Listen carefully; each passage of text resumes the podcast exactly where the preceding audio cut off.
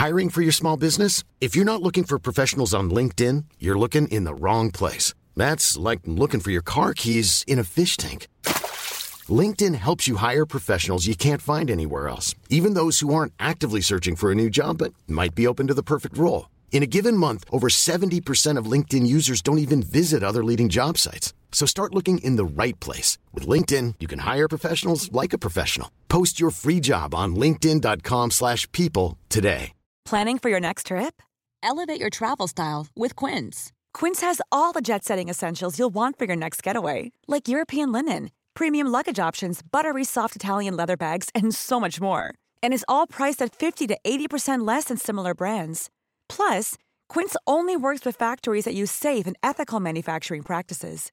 Pack your bags with high-quality essentials you'll be wearing for vacations to come with Quince. Go to quince.com/pack for free shipping and 365-day returns. Many of us have those stubborn pounds that seem impossible to lose, no matter how good we eat or how hard we work out. My solution is PlushCare.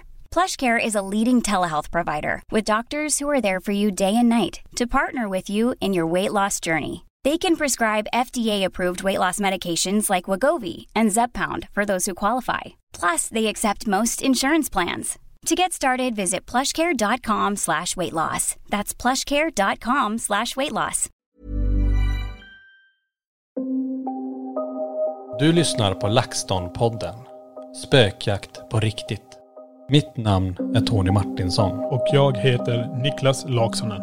Tillsammans driver vi Sveriges främsta paranormala utredningsteam. LaxTon Ghost Sweden. Välkommen till LaxTon-podden Spökjakt på riktigt eh, med mig Tony och Niklas och vad fan, Johan är med till och med idag. Jag är med idag med. Fick vi med han också på köpet i podden. Nej men det här blir lite nytt koncept också på, på våran eh, podd. Jag menar, att kunna vara så här mobil och bara ha en mikrofon och kunna ta fram den när vi själv kanske mitt uppe i action bara kunna börja podda om saker. Jag tror det är eh, jag tycker det är häftigt. Jag menar visst, det är lite annat brus. Det är inte det studio som vi har när vi sitter i. Nej, vi har ju inte med våra poddstudio-grejer nu utan det är ju en annan typ av mikrofoner. Ja, ja. Men det är det som är häftigt. Tänk dig nästa gång kanske vi sitter på Loftus Hall. Då skulle det vara schysst att sitta i den miljön och helt plötsligt så fångas det värsta häftiga rösterna eller smällar och allting. Och då blir det så att man kan vara lite mobil. Man behöver inte rigga upp hela den här stora vad heter det nu? Poddstudion. Poddstudion för att kunna få det perfekta ljudet. Jag tror det här kan bli jävligt intressant. Jag tror ni kommer gilla det här. Mm, och vi sitter kan jag säga, vi är ju i, tillbaka till eh, Pershyttan och vi sitter faktiskt i det huset där vi upplevde väldigt mycket under en live. Så på ett sätt är vi ju i ett väldigt aktivt hus där till och med ägarna pratar om att de känner ett stort obehag i det här huset. Jajamän. Och Johan, du har ju fått eh, äran att sova i den sängen där de har upplevt mest obehag. Ja, jag har sovit gott faktiskt. Ja, det var tur. Ja. Du hade kunnat sova väldigt dåligt. Ja, Och tanken är ju som sagt, vi skulle ha varit utomhus, det gick inte, det är dåligt väder. Men då väljer vi att sitta här inne istället så att vi ändå kan leverera en podd till er. Hoppas att ni tycker att det är okej. Som sagt, vi körde utomhusutredning eh, och det är alltid speciellt att vara utomhus. Vi var ju på, ett, eh, på en väldigt speciell plats, den gamla Ryn, där ett mord hade begåtts så långt tillbaka som till 1750. Och um, vi utredde också själva avrättningsplatsen av den här mördaren också. Så det var lite speciellt. Det gjorde vi igår och det är, ja, en kanonavslutning fick vi om inte annat på den, på den utredningen. Ja, nu ska vi inte spoila den. Folk ska få Nej, se. men det var, jag är ju DJ Cliffhanger så där fick det bli så. Ja. Nej men det är det som är häftigt också. Utomhusutredningen är speciella. Det är jävligt intressant. Man står där, man har den historiken och vi står alltså på en avrättningsplats och det är det som är så jävla häftigt. Och så bara få känna in platsen, sätta ut instrumenten och försöka kommunicera. Mm. Och du Johan var ju med, ja, du har ju varit med de senaste utredningarna. ja jag, det har blivit stycken. Jag hjälper lite grann. Jag är bakom kameran så att ni kan vara bägge två på samma sida. Mm. Ja, Jag hoppas ni tycker det är bra också för det är också en grej som gör att vi ändå utvecklar konceptet och, och vår produktion till att faktiskt kunna vara att både jag och Niklas är framför kameran. Och Johan du får ju alltid gå sist då men så är det. Ja, men det, det går bra. Jag känner en stor trygghet när jag är med er så att det funkar jättebra. Ja. Men tycker du ja, du har ändå varit med på några ställen nu. Jag vet inte riktigt eh, var den här eh, podden kommer ta vägen. För vi sitter ju här lite grann också i hopp om att kanske någonting händer när vi sitter här inne. Det vet vi ju inte. Nej.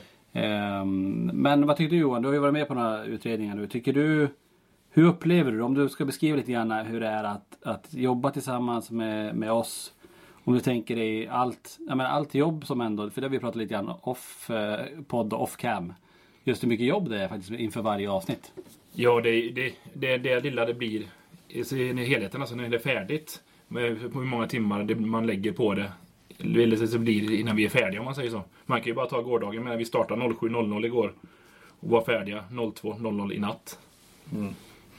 Nej, det är många timmar vi lägger på det här och jag menar, det är ju för att man brinner för det här ämnet. Man vill ju vara där ute. Vi vill göra det så perfekt som vi kan. Och sen vill vi ju vara på plats så jävla länge vi kan. För det kan ju dyka upp när som helst. Det kan ju hända vad som helst. Och det är som du sa, vi sitter ju nu här i det här rummet. Vi har ju haft kommunikation i det här rummet. Vi har använt en, per, en PRP var. Mm. Och eh, vi hade indikation precis där han som bor här i det huset bredvid har sagt att han har känt av. Mm. Hade inte PMB igång då också? Ja just det, Den, PMB. Ja. den började spela ganska aktivt ut mot eh, hallen här. Precis, och, vi, och under, vi körde faktiskt live härifrån och under den liven så kom det något jävla ljud från mitt, där jag sov i det sovrummet. Mm. Så det, det är lite speciellt och det vore kul om det fångas nu när vi sitter här också. Det, indirekt kan man ju bara hoppas att de kliver in emellan och säger någonting. Mm. Så ni som lyssnar nu, ni kan vara lite observant på det. För att eh, det är inte säkert att vi hör heller. För vi sitter nu tre stycken och pratar här framför den här mikrofonen. Vi sitter i det här gamla köket kan jag säga. Det är ju som en liten, som en liten stuga här ju. Ja. Och med väldigt gammalt kök och gammal inredning. Och vi sitter ju faktiskt i det rummet där jag och Johan sover också. Så eh, lyssnar ni också ifall ni, någon, ja, men någon speciell röst kanske kommer in emellan. Något som inte ni känner igen eh, från, eh, ja men ni vet ju hur vi brukar låta. Eh, och ni vet ju nu hur Johan låter. Så att, eh, ja, men är observant på det, för det kan vara intressant. Men tänk om vi backar tillbaka till det Johan var inne på lite grann. eh, eh Just det här med tiden också som man lägger ner vid varje utredning. Och nu är det ju tack vare Johan med att det går lite snabbare. För eh, som Johan var inne på där så startar vi väldigt tidigt. Vi avslutar ganska sent. Men om inte du hade varit med så är det bara att lägga på ett par timmar till. Ja. eh, I allting. Så att det underlättar ju enormt mycket för oss att vi faktiskt kan vara tre. Ja, definitivt. Men eh, Johan, hur känns det omkring med allting? Hela riggen på ryggen, kameran och ansvara för själva bilden som folk ska titta på. Hur känns det? Är det ett skönt ansvar? Det är ett stort ansvar kan jag säga. Eh, Jag, jag har ju fått ett stort förtroende från er. Nu har jag ju varit med och sett lite grann hur ni jobbar lite. Jag har varit med lite bakom och nu har ni ändå gett mig förtroendet. Så det är jag jäkligt stolt över att ni har gett mig det här förtroendet. Det är ju ett stort, men jag ska ändå leverera någonting som, som ni ska kunna visa ut på er YouTube-kanal. Så det känns ju jättestort för min del. Mm, men jag menar du, hur mycket filmvana har du annars? Det, det, det, det, är du. Alltså, lite, lite har jag filmat men inte jättemycket. Nej. Men jag, du, ju- du och Tony har ju visat hur ni, vill, hur ni vill ha det och jag försöker ju verkligen leva upp, att leva upp till det så, så som ni vill ha det. Så den, produ- den produkten ni vill leverera. Och jag, och jag hoppas att det, det känns som att ni litar på mig eftersom jag har fått följa med gång på gång och göra detta. Eller så är det att vi inte vågar säga någonting. Nej, det, tror, det, det tror jag inte. Nej, men det är bra. Det, vi får ju det resultatet vi behöver och jag menar, du har det tänket som behövs bara för att kunna lösa den uppgiften fram, bakom kameran. För att det är ju så, man måste tänka på vinklar och när vi rör oss i vissa områden så har vi faktiskt eh, andra kameror som har IR-ljus till exempel. Och det är ganska viktigt att inte filma rakt in i IR-ljus. Det är det är som att filma rakt in en, eh, en vad ska man säga, en, en till lampa. Ja, nej, men det, det, jag märker det. Man måste ju hela tiden ja, försöka eh, vara med det man säga. Vi har ju både övervakningen och ibland har vi lösa kameror stående ut, Ja. ute med. Så att, Och så extra IR-lampor lite här och där. ja. Men det, det som är också lite grann, och det, det kan man väl märka i och med att du, du har varit med ett par gånger nu och filmat och, och att du fortfarande ja, men, lär sig exakt det som Niklas är inne på, det här med vinklar. För den som kan de bitarna bäst är du Niklas egentligen, för det är oftast du som filmar. Ja. Eh, och det ser man ju också att du är ju väldigt fokuserad när du filmar, vilket du säkert också ibland eh, kanske också till och med glömmer bort att, men hur känner jag egentligen här? Och inte kanske förmedla den känslan. För nu har ju vi filmat i så många år. Ja, precis. Och så för oss har det ju ändå varit ändå att det sitter som, man vet exakt hur man vill ha det. Mm. Eh, och då kan man ju sakta men säkert också faktiskt börja känna av, vara med i utredningen fast du ändå inte är framför kameran. Förstår du vad jag menar? Då? Man Nej, filmar men man kan ändå förmedla känslan bakom kameran. Precis, jag ska försöka förklara det Tony menade. Det är det det handlar om att när du är i arbetsmode så är det oftast att inte, du hinner inte med. Du känner inte, ingenting, du kanske inte upptäcker en lukt, du kanske inte upptäcker att någonting drog med jackan för du är hela tiden igång. Du håller på att dra kablar, du, kabeln kanske har fastnat tänker man. Fast det är någon som drar en jacka. Men det är vi ganska uppmärksamma nu. Om jag och Tony till exempel kör med kameran så är vi van att ha kameran och kunna fokusera på det samtidigt. Men det är också på grund av att vi har varit två stycken bara. Det är bara du och jag som har jobbat med det här. Ja, och tiden tror jag. Erfarenheten. Och det kommer ju Ja. eftersom när Johan, när du är med här nu. Så det är klart man lär sig det också. Så här bara att, eh, för det vet vi ju själv. Det är bara att gå till när inte vi är i utredningsmode så att säga. När vi ändå ska springa och dra kablage och allting annat. Då är vi ju i det modet. Ja. Oftast och inte tänker på att han det var, ja men som du säger, typ om en kabel hade fastnat eller så är det inte det. Eller, eh, men det är också lite vad man har fokus på. Ja. Men eh, så det är en enorm hjälp för LaxTon då att, att du är med. Ja. Och, är, och vi har ju väldigt roligt ihop också får vi säga. De här resorna är ju, blir ju lite mer, då slipper man bara sitta med dig. Ja, detsamma. Jävligt. Jag fick min beskärda del förra, förra fredagen när vi körde tre timmar live. Då var min, då var min kropp rätt trött efteråt i alla fall, det kan jag säga. Jaså? Jag tyckte du sa det här var ingenting. Nej men det, det kan man ju säga, den anordningen och den riggen som Johan går omkring med. Eh, den väger lite grann. Och framförallt om man ska gå statiskt i, som vi gjorde nu, i över tre timmar egentligen. För det har varit lite krångel med tekniken. Ja. Och stå med armarna rakt ut i tre timmar. Eh, ja, det känns. Ja men definitivt. Och det är det som är grejen. Att det är ju, men det är ju så här det är. Jag menar bara det vi gör. Går runt. Lägger ut kameror. Vi drar kablar. Vi kollar så allting funkar. Och sen springer vi runt. Försöker eh, titta så allting funkar igen. Vinklarna är bra. Så det, det här är ganska intressant att det här är inte en timmes jobb. Det här är 12 timmars jobb. Och vi håller på att göra det här i så många, många timmar. Och det är ju slitsamt för allting. Och sen, sen ska man bara fokusera om. Okej, nu ska vi göra det här. Nu ska vi gå runt. Ska vi se vad har vi här. Och eh, ja, nej, men det, det, det är slitsamt. Och, eh, och utomhus. Och jag menar, vi är bara i maj. Vad hade vi? Åtta grader i natt. Ja. Eh, kylan gör ju sitt. Man blir ju svintrött och frysen och så här. Men vi klarade oss från regn i alla fall. Det var ju skönt. För vi hade typ tre kilometer att knalla till den här platsen där vi var. Och hade det börjat spöregna där, då hade det varit kört. Ja, vi hade, allting hade ju varit för blött och förstört. Eller inte förstört, men skadat om vi skulle gått tillbaka i, i tre kilometer innan, innan vi kom till bilen.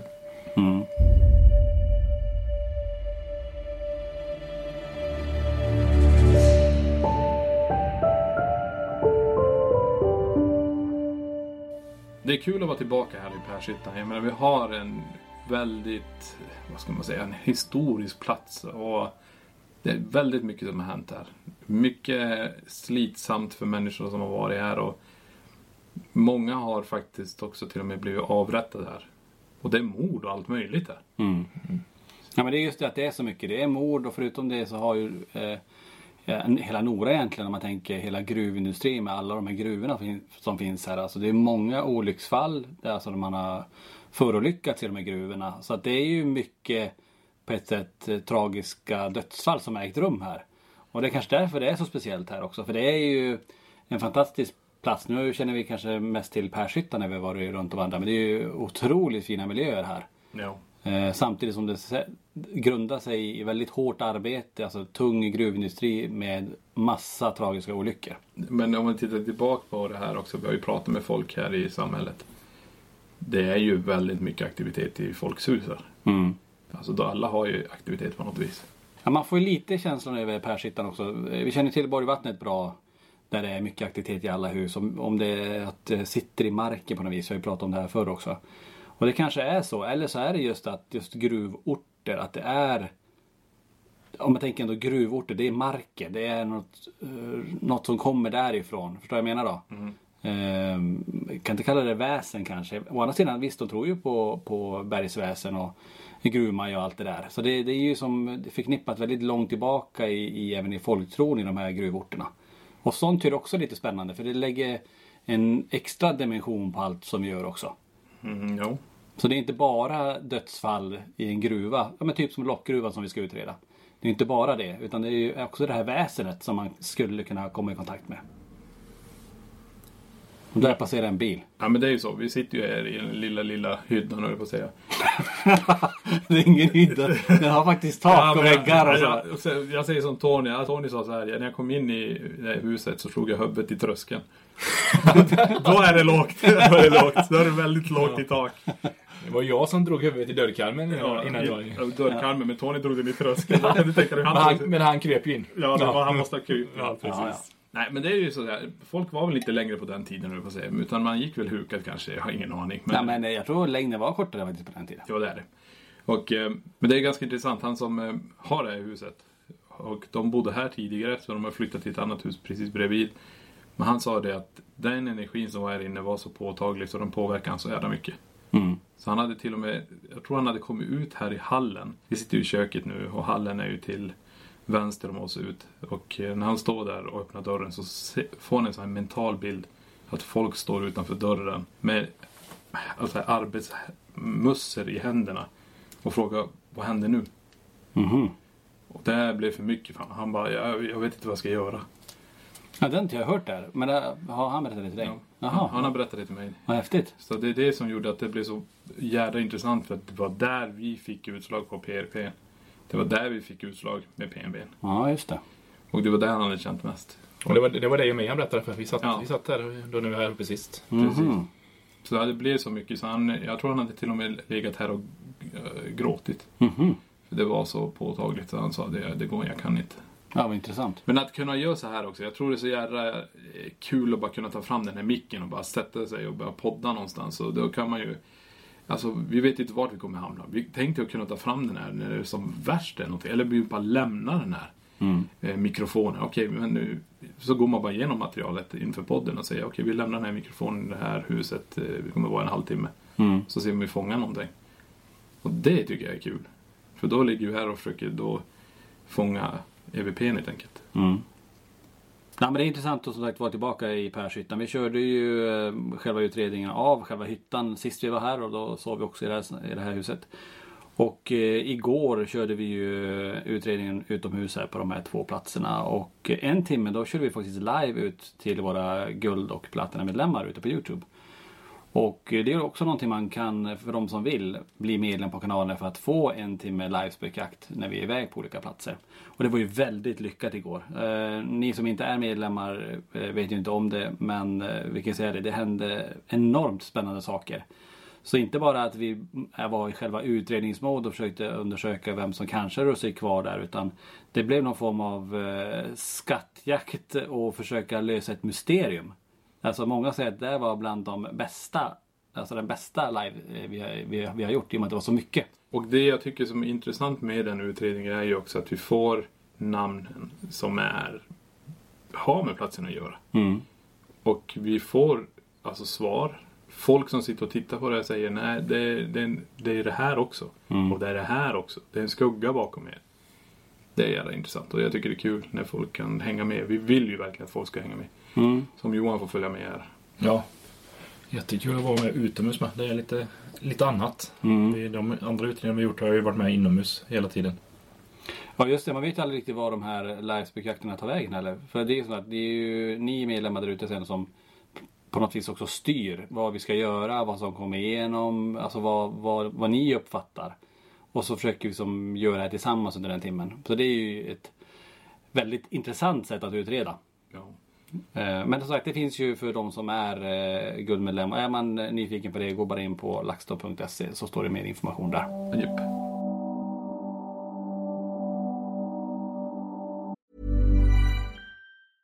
A lot can happen in three years, like a chatbot may be your new best friend. But what won't change? Needing health insurance. United Healthcare Tri Term Medical Plans, underwritten by Golden Rule Insurance Company, offer flexible, budget friendly coverage that lasts nearly three years in some states. Learn more at uh1.com.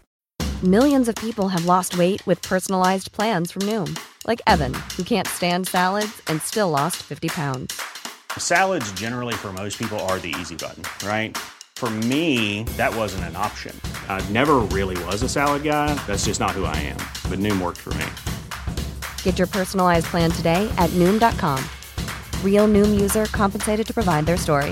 In four weeks, the typical Noom user can expect to lose one to two pounds per week. Individual results may vary.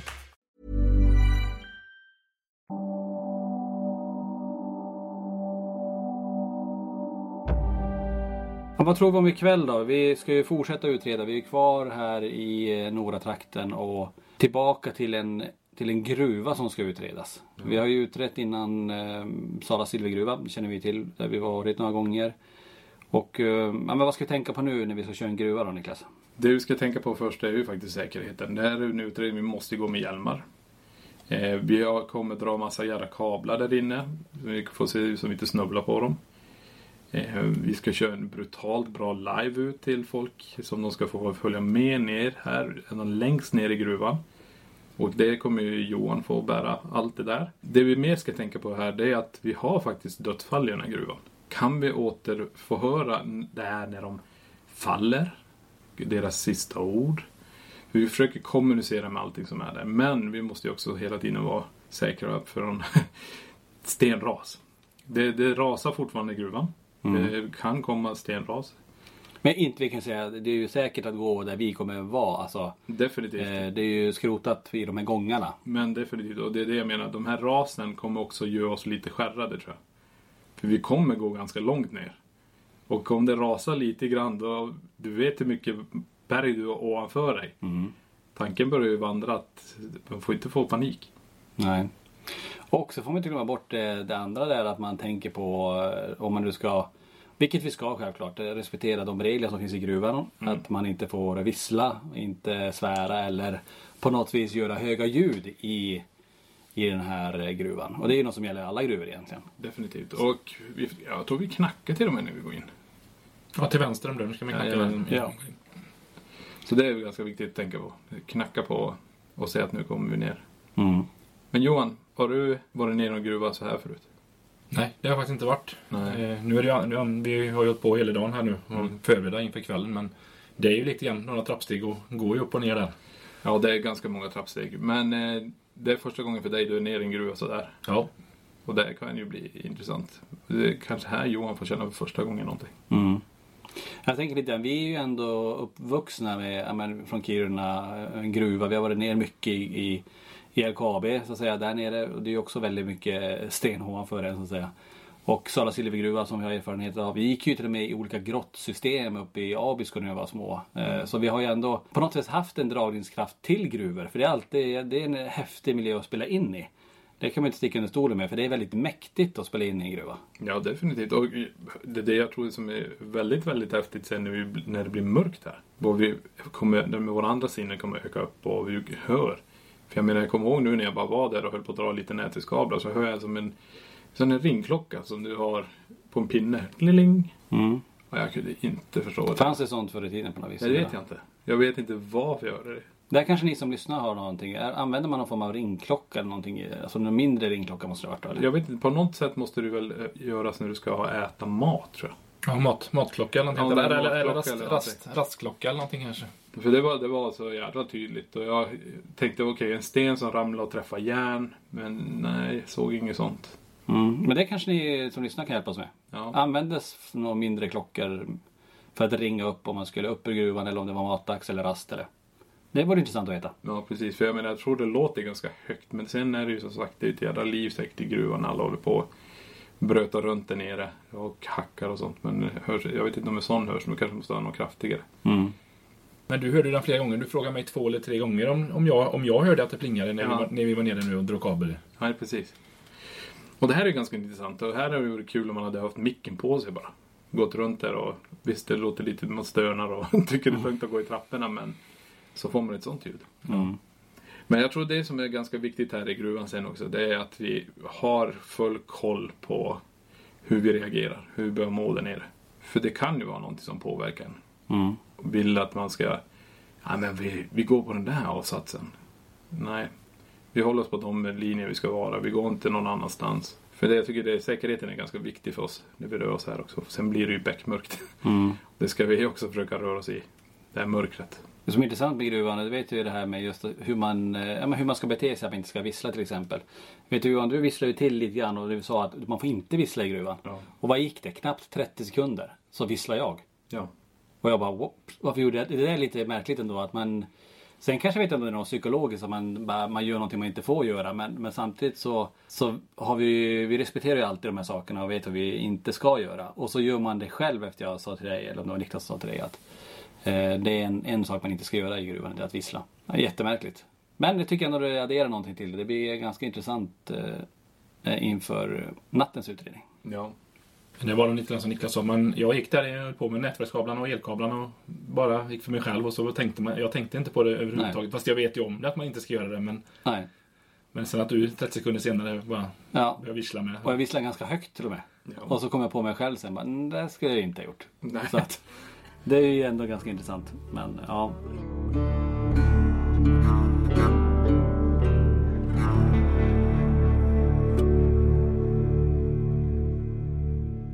Om vi hoppar tillbaka till eh, själva utomhusutredningen som vi ändå, vi har gjort några stycken och det är alltid speciellt att utreda utomhus.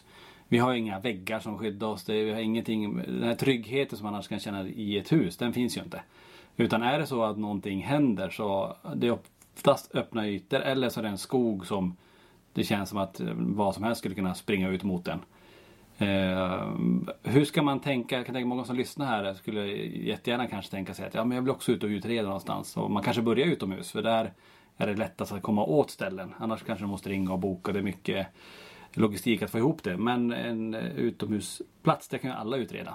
Vad, om vi ska ge något tips till de som har tänkt åka ut till skog och mark eller göra på en, en utredning. Vad ska, de, vad ska de tänka på? Nej, det första är väl att tänka på att inte gå in på privat mark. Hålla sig på allmänna platser i alla fall. Men det är ju som sagt och sen kanske ta sig till en plats där man vet att det här har lite historik till att börja med. Och så här är det ju att många ställen har ju så här, ja jag har sett det här, jag har sett det här, jag har sett en massa olika saker. Så där är det ju jättebra att börja. Men eh, se till att det är att man har i alla fall tillstånd. Eh, jag tänkte mer på, sen är det ju också vad man vill börja med när det gäller utredningar och köra alltså för sig själv. För att grejen är så här, man kan gå ut i skogen, man kan vara där och du får utslag. Men hur reagerar du på det? Mm. Säg att du har en K2-mätare och du får utslag första gången Mm. och du är ute i skogen. Paniken. Mm. Den måste man vara väldigt försiktig med. För alla reagerar olika. Första kanske är bäst att försöka vara i närområdet. Så man ser hur man reagerar. Jag tror också man ska välja ett ställe om man nu ska ge några bra handfasta tips om man inte är van att ute och springa eh, långt in i skogen och sådär. Det är att vara i närheten av din bil. Att åka till ett ställe som är lättillgängligt där du har ändå bilen, där du har ändå en trygg punkt att vara i, inte allt för långt. Eh, och om man nu ska gå iväg någonstans, typ som vi gjorde i Akkamella, att man ändå kollar upp lite grejer. Så här. För vi hade ju vi var i ett eh, björnrikt område. Alltså det finns mycket andra saker som skulle, man skulle kunna stöta på om det nu är så att, att det är sådana tider där, där björnarna är, aggressiva till exempel. Att man tänker på det att okej, vad har man för plan? För vi hade ju faktiskt ingen plan mer än att vi skulle dit till den här öde kyrkogården i Akkamella och utreda. Men sen när det blev mörkt och, och när vi tänkte sen, fasen nu har vi ganska långt till bilen. Ja, och det Om börjar hända någonting- massa ljud runt omkring också. Det var ju det. Ja, det är också. Och så kanske titta lite grann på det här med mobiltäckning. Om det händer någonting, vem kontaktar vi? Vem vet om att vi är ens här? Eh, Eh, och att man har allting sånt klart också om man nu ska iväg sig på någon längre strapats in i skogen och sådär. Så säkerheten först och det har vi lärt oss under, under resans gång egentligen nu. Eh, fast det är klart, och går vi någonstans där det är mycket rovdjur. Så vi, vi har inte, vi, är det är ingen av oss som direkt har någon så här jägarlicens eller någonting. Det är ju det är som vi brukar säga, vi har K2-mätare och kastar på en björn och det händer inte så mycket. Nej, det, ja, det, det, det tror jag inte. Men nej, precis. Men eh, vad ska man säga? Sen är det ju också, vi har ju också från barndomen varit ute i skogarna ganska mycket. Och jag vet bara det här när mörkret faller på, när alla andra sinnen ökar, då, då hör alltså. Du hör så jävla långt. Jag menar, när man hör någonting som slår i ett träd och man inser att det här måste vara av en annan fysisk eh, person, eh, ett djur tror jag inte. Mm. Då blir det annat. För jag är mest rädd för också att det kommer in andra människor eh, som antingen vill en illa, men eh, om inte annat bara där för att skrämma en också. Mm. Men det är väl det som är det största eh, jag kan tänka mig. Men eh, ja, en björn är inte så trevlig att träffa heller och inte en älg heller. Nej. Nej, men att man har med det i åtanke bara. Även att, så att man ändå har någon plan kring det. Om det nu skulle, skulle hända. Att man, men jag tror ändå, ska man börja någonstans, börja i närheten där du har ändå bilen hyfsat nära. Inte för långt att gå. Och att man ändå tänker på säkerheten. Om det händer någonting, vem, har jag, vem vet om att vi är här? För det kan hända vad som helst. Batteriet dör, man bryter benet, Ja, bensinen tar slut. Alltså, Ja, men det, det bästa är ju att inte gå iväg själv. Var minst två i alla fall. Mm. På grund av att- om du också trampar snett eller bryter eller vrider du vristen. Jag menar, försöka ta dig tillbaka stukad fot mm. och du är ensam. Och ingen kanske vet vart du är. Det Mm. blir tungt. Men det var ju lite grann som du sa till mig Niklas, med att man, man ska ju inte kanske åka till ett ställe där det är jättemycket folk. Nej. För det blir svårt att utreda det med, för då är det mycket som stör. Då, då får man inte den, den kä- känslan, eller leva in känslan lite, när folk kommer folk gående på stigar runt en hela tiden. Heller. Nej, precis. Och det skrämmer ju en indirekt också. Jag menar, det, det handlar om ens trygghet och så helt plötsligt börjar det vandra in folk som kommer i skogen gående mot en. Hur fasiken tolkar man det? Mm. För det är ju där på en paranormal utredning och helt plötsligt dyker upp fysiska människor. Det skrämmer ju nog mer skiten än. Men det är väl det, alltså, alltså, och det blir ju svårutrett. Eh, om man nu ska lyssna efter ljud och, och de bitarna. Alltså när det är mycket, vi har ju som Falks grav i ett jättebra exempel. Vi har ju försökt köra det flera gånger men det är, man, blir, man får ju aldrig nästan vara i fred där. Ja, vi fick vara i fred efter Bik sa till oss, snälla kan ni åka härifrån? Ja men det kom ju en bil igen sen. Ja, då kom de tillbaka med två bilar till och så var hellysen rakt in. Ja. Och spelade musik. Ja, så det blir ju, då blir det väldigt svårt. Ja. Så att så är det ju. Så att så sätt är det bättre att välja en lite mer avlägsen plats kanske. Men eh, å andra sidan, då får du gå längre och har mycket utrustning som vi har. Då blir det väldigt tungt. Ja, ja. Men det är ju också därför också vi inte går ut och säger vart vi ska. På grund av det. Ja. Det är det som är grejen. Folk säger ja, ska ni iväg? Berätta vart ni ska. Vart ska ni? Vart ska ni? Men nej, det går inte. Vi säger det dagen efter att vi har varit på ett ställe. För att säger vi att vi kommer åka dit så, så är det kört. Mm. Ja men det finns ju risk och vi vill ju göra så bra utredning som möjligt med så lite större moment som möjligt. Alltså vi gör platsen rätt. Ja, men sen är det ju inte, jag, jag tror inte det alltid är av ondo egentligen. Alltså folk vill träffa oss och tycker det är spännande Mm. och det är ju jätteroligt. Men eh, då, då gör vi det hellre under mer kontrollerade. Alltså typ att ta er till, till Borås, till museet när vi är öppet. Ja, ja. Och när vi inte ska utreda. För det är ju det som... Vi, vi, Blir det. För det ligger ju så mycket planering bakom varje spökjakt. Och det, allting av det här kostar ju också eh, både tid och pengar att genomföra. Och då är det ju så tråkigt när vi kommer till en plats och inte kan göra den rättvis på grund av att det kanske är mycket människor som är där och som egentligen bara vill träffa, äh, träffa oss. Och som ibland, tyvärr, av rent djävulskap vill förstöra. Ja. Att sätta igång musik eller på något vis klampa in i utredningen och bete sig allmänt eh, odräglig. Ja, otrevliga. Mm. Men det är ju så. Det finns, det finns det också. Men det, för det mesta brukar det vara helt okej. Men det är också för att vi inte går ut med platserna. Jo, det är det. Det gäller att vara lite, förlåt att vi är lite hemliga, men det måste vi göra. Och eh, vad tänkte jag mer på? Jag tänkte fråga dig Johan lite grann. Ja. Det här med eh, övernaturliga fenomen som är runt omkring. Du ser ju vad vi ser och du hör ju vad vi hör. Ja. Hur känns det för dig att stå där bredvid och se, när vi tolkar det ur, eh, vad ska man säga, en paranormals vinkel eller någonting? För du ser ju hur vi jobbar. Ja, men jag, jag har ju fördelen att jag, ni har ju visat mig hur, exakt hur er utrustning fungerar. Och jag vet, jag vet ju eh, ja, väldigt bra hur den fungerar. Och jag tycker att det, att det är en häftig känsla när man ser att det går igång. Men jag vet hur nära de måste vara en PRP exempelvis. Jag vet hur PNB fungerar också. Att det är en stråle som måste brytas. Och står vi tre inte i närheten av den, då är det ju någon, någon annan som passerar om man säger så. Och sen ska vi inte tala om Kinecten. Jag tycker det är ju, tycker jag, den häftiga känslan när det mappas upp. Och vi fick ju ändå en god känsla när vi utredde, utredde hyttan här inne. Mm, jo, när, när det inte gick när inte ens den orkade mappa upp alla. Nej, precis. Så den, den är också en hä- häftig grej. Och även, även spiritboxen när du kommer igen- kommer igenom namn och sådana grejer också. Ja. Så jag tycker ju att det. Det, det, jag, jag, vet, jag vet hur det fungerar. Så jag har en, det är en väldigt häftig känsla. Nej, precis. Och nu när vi också varit här ute i skogen så blir det ju, jag tänkte man bara följa tillbaka där på säkerheten lite grann. Vi är ändå tre stycken. Eh, vi hjälps ju åt. Och eh, man har ju koll hela tiden. Vi har ju en fördel. Vi har ju en värmekamera. Och värmekameran är ju brutalt bra när det gäller det här mot eh, björnar och allting. Vi ser ju det. Och det är det jag tror det är vi alla tre tänker på den här säkerheten inför varandra. Och jag tror det är så man ska tänka också. Hi, I'm Daniel, founder of Pretty Litter. Cats and cat owners deserve better than any old fashioned litter. That's why I teamed up with scientists and veterinarians to create Pretty Litter. Its innovative crystal formula has superior odor control and weighs up to 80% less than clay litter. Pretty Litter even monitors health by changing colors to help detect early signs of potential illness. It's the world's smartest kitty litter. Go to prettylitter.com and use code ACAST for 20% off your first order and a free cat toy. Terms and conditions apply. See site for details. Even when we're on a budget, we still deserve nice things. Quince is a place to scoop up stunning high-end goods for 50 to 80% less than similar brands. They have buttery soft cashmere sweaters starting at $50, luxurious Italian leather bags, and so much more. Plus, Quince only works with factories that use safe, ethical, and responsible manufacturing. Get the high-end goods you'll love without the high price tag with Quince. Go to quince.com slash style for free shipping and 365-day returns. Imagine the softest sheets you've ever felt. Now imagine them getting even softer over time. That's what you'll feel with Bowl and Branch's organic cotton sheets. In a recent customer survey, 96% replied that Bowl and Branch sheets get softer with every wash. Start getting your best night's sleep in these sheets that get softer and softer for years to come. Try their sheets with a 30-night guarantee. Plus, get 15% off your first order at bowlandbranch.com. Code BUTTERY. Exclusions apply. See site for details.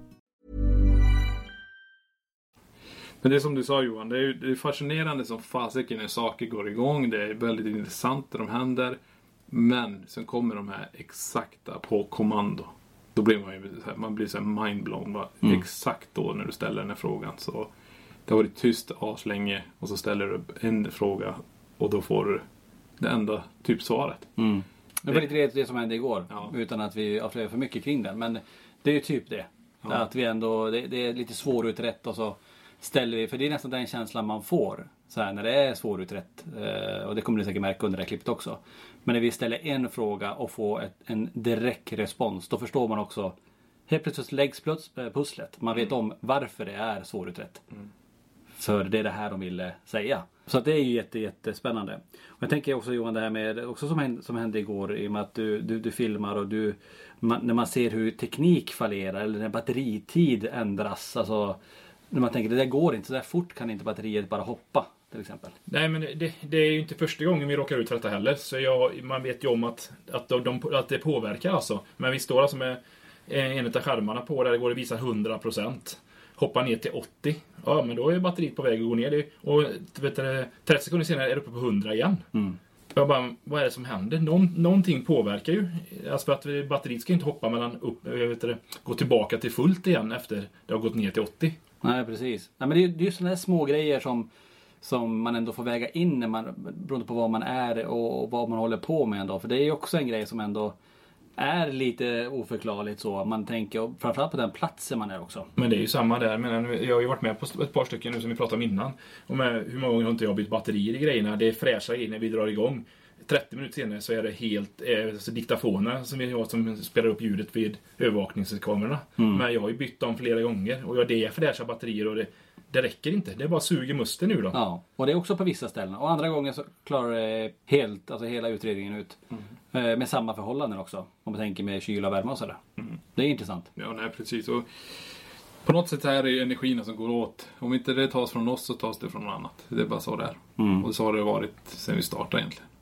Men det här tycker jag är ganska intressant. Vi kan alltså sitta bara så här snabbt, dra fram en mikrofon och bara sätta oss ner vid ett bord och bara snacka. Mm. Eh, Och jag tror det kan bli några sådana här spontana. Men för de flesta kommer vi sitta inne i vår studio och prata också. Mm. Men nu blir det sånt ett tillfälle där vi är iväg. Vi har inte tid att börja sätta upp alla de här mikrofonen och allting.